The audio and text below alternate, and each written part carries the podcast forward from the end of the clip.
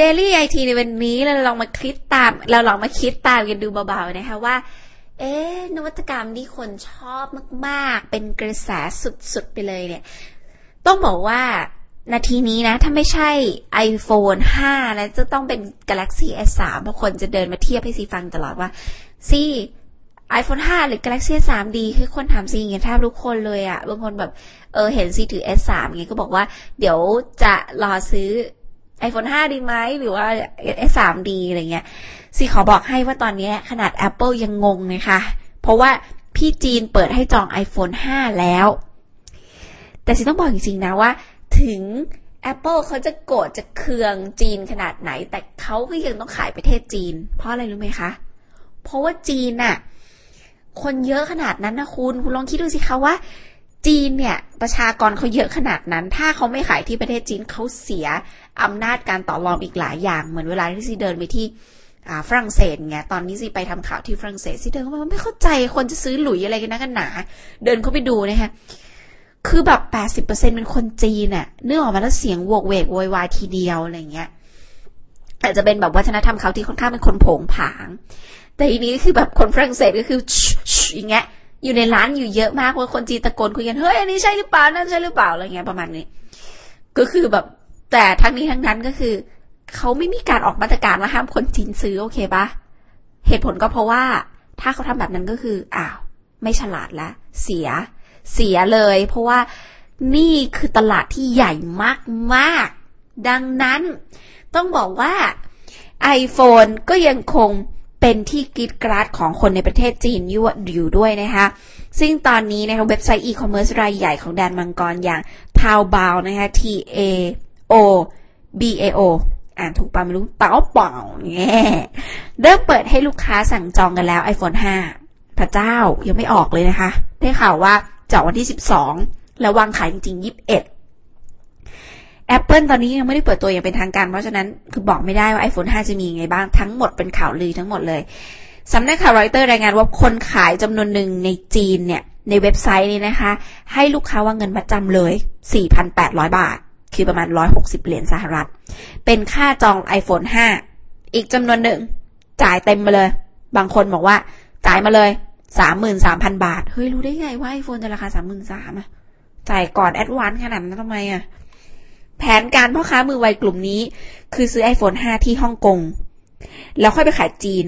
อืม คุณอย่าคิดว่าจะมีแค่บ้านเราที่ซื้อจากต่างประเทศแล้วมาขายสำหรับคนที่อยากได้ก่อนคนอื่นนึกออกไหมแน่นอนว่า iPhone Apple ไม่มีส่วนได้ส่วนเสียกับการสั่งจอง iPhone 5 เลย นี่คือเหมือนกับเป็นการรอเอาเงินลูกค้าที่รู้เท่าไม่ถึงการณ์บางกลุ่มนะ ที่น่าสนใจก็คือมีคนขายบางคนนะคะที่ทำรายชื่อคุณสมบัติ iPhone ยาวเหยียด 17 หัวข้อค่ะ ทั้งที่ Apple ยังไม่ได้ประกาศออกมาสักข้อเดียวเลยตลกจริงๆ ข่าวนี้นะแสดงให้เห็นว่า iPhone กำลังเป็นที่นิยมสำหรับหนุ่มสาวแดนมังกรขนาดไหน เมืองไทยก็อย่าลุ่มหลงจนเกินงามนะคะจำได้ปะซีเคยนำเสนอ เรื่องของวัยรุ่นชายคนจีนที่ขายไตแลก iPad อะซีฟังข่าวนั้นแล้วซีแบบพูดข่าวนั้นโดยที่ซีรู้สึกสะเทือนใจมากจริงๆเนี่ยที่รู้สึกว่าแบบ เฮ้ย บ้าแล้วขายไตไปแลก iPad แบบซื้อ iPad คือ คือขายไตอะเพราะว่าตัวเองอยากได้ iPad นะคะก็เลยขายไตไปข้างหนึ่ง ซึ่งมีโรงพยาบาลในจีนที่รับซื้อไตก็ทำเป็นไม่รู้ไม่ชี้นะคะว่าเฮ้ยเออแบบไม่รู้ไม่ชี้ไม่มีหลักฐานอะไรเอาผิดทั้งนั้นคือแล้วแบบ สุขภาพก็แย่ลงแย่ลงอะไรอย่างเงี้ย คุณเข้าใจไหมอะว่าแบบมันไม่ใช่สิ่งที่คุณควรจะทำเพราะว่านวัตกรรมมันมีใหม่ทุกวัน คุณขายไตไปเครือข้างหนึ่งวันนี้แล้วไอไอแพดห้ามาอีกสองปีอย่างเงี้ยคุณต้องขายข้างหนึ่งแล้วไม่ใช่อะคนที่จะมีอำนาจในการซื้อของพวกนี้ได้นะสิขอบอกเลยนะจงอย่าภูมิใจที่มีของใหม่ใช้ จงภูมิใจถ้าวันหนึ่งคุณเป็นคนผลิตของใหม่ให้คนอื่นเขามาจ่ายเงินให้คุณใช้ วันนั้นคือวันที่คุณจะภูมิใจที่สุดในโลกค่ะ ไม่ใช่วันที่คุณจะต้องขายไตหรือเสียอะไรไปเพื่อที่คุณจะได้นวัตกรรมใหม่ล่าสุดมาอวดเพื่อนซีบอกได้เลยว่า จริงๆซีภูมิใจที่สุดถ้าจะมีนวัตกรรมของตัวเอง และให้คนอื่นได้ใช้และได้ถืออย่างภาคภูมินึกออกไหมเหมือนคนแบบ ออกแบบเสื้อผ้าแฟชั่น แล้วคนอื่นเขาซื้อใช้กันขมเลยมันหูยน่าภูมิใจอะของที่เราใช้ออกแบบมาคนใช้เต็มเลยอะไรเงี้ยเพราะฉะนั้นจริงๆนะคะอย่าอย่าอย่าคิดสั้นอย่าเห็นของที่มันเป็นนวัตกรรมพวกนี้เป็นของพวกนี้เป็นของฟุ่มเฟือยเหมือนสมัยก่อนที่คนแบบอยากได้หลุยแล้วต้องทำอ่าหลาย ๆ ประการเพื่อที่จะได้สิ่งนั้นมาครอบครองเนี่ยซีเชื่อว่าความภูมิใจของคุณจะเกิดขึ้น เมื่อคุณไม่ได้ใช้ทางลัด ในการที่ได้ของพวกนั้นมานะคะ เมื่อคุณเนี่ยได้ใช้น้ำพักน้ำแรงของคุณในการหาเงิน และได้ซื้อของนั้นมา และได้ใช้ของชิ้นนั้น อย่างคุ้มค่า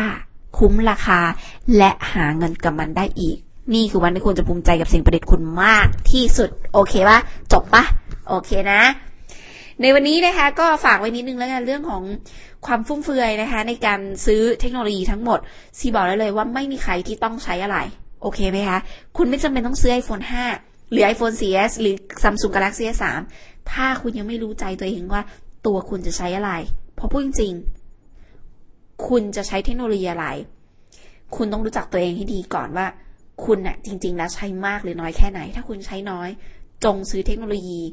ให้พอเหมาะกับตัวคุณเอง ถ้าคุณคิดว่าโอเค มันเป็นเครื่องแสดงสถานภาพอย่างหนึ่งคุณมีเงิน ถ้าสิอันนั้นสิก็คงจะประเด็นนั้นสิคงจะไม่เป็นห่วงคุณเลย ถ้าคุณมีเงินคุณซื้อเลยเต็มที่เลยอยากจะซื้อแพงแค่ไหนตามสบาย แต่ถ้าวันนี้ยังมีเงินจำกัดอยู่ในกระเป๋า แต่อยากได้สมาร์ทโฟนดีๆ ในราคาหลายพันบาท ไม่กี่พันบาทนะคะ ก็ซื้อสมาร์ทโฟนได้แล้วนะคะ เพราะฉะนั้นก็อ่าไม่ต้องไปอวดของพวกนี้กันหรอกค่ะ จริง ๆ มันตกรุ่นเร็วค่ะนะคะ ก็เลือกอย่างที่คุณได้ใช้ แต่ถ้าคิดว่าใช้ได้คุ้มค่าเลือกให้เหมาะและสิจะนำมารายงานอยู่เสมอว่า ตัวไหนเหมาะกับการใช้งานยังไงบ้างค่ะ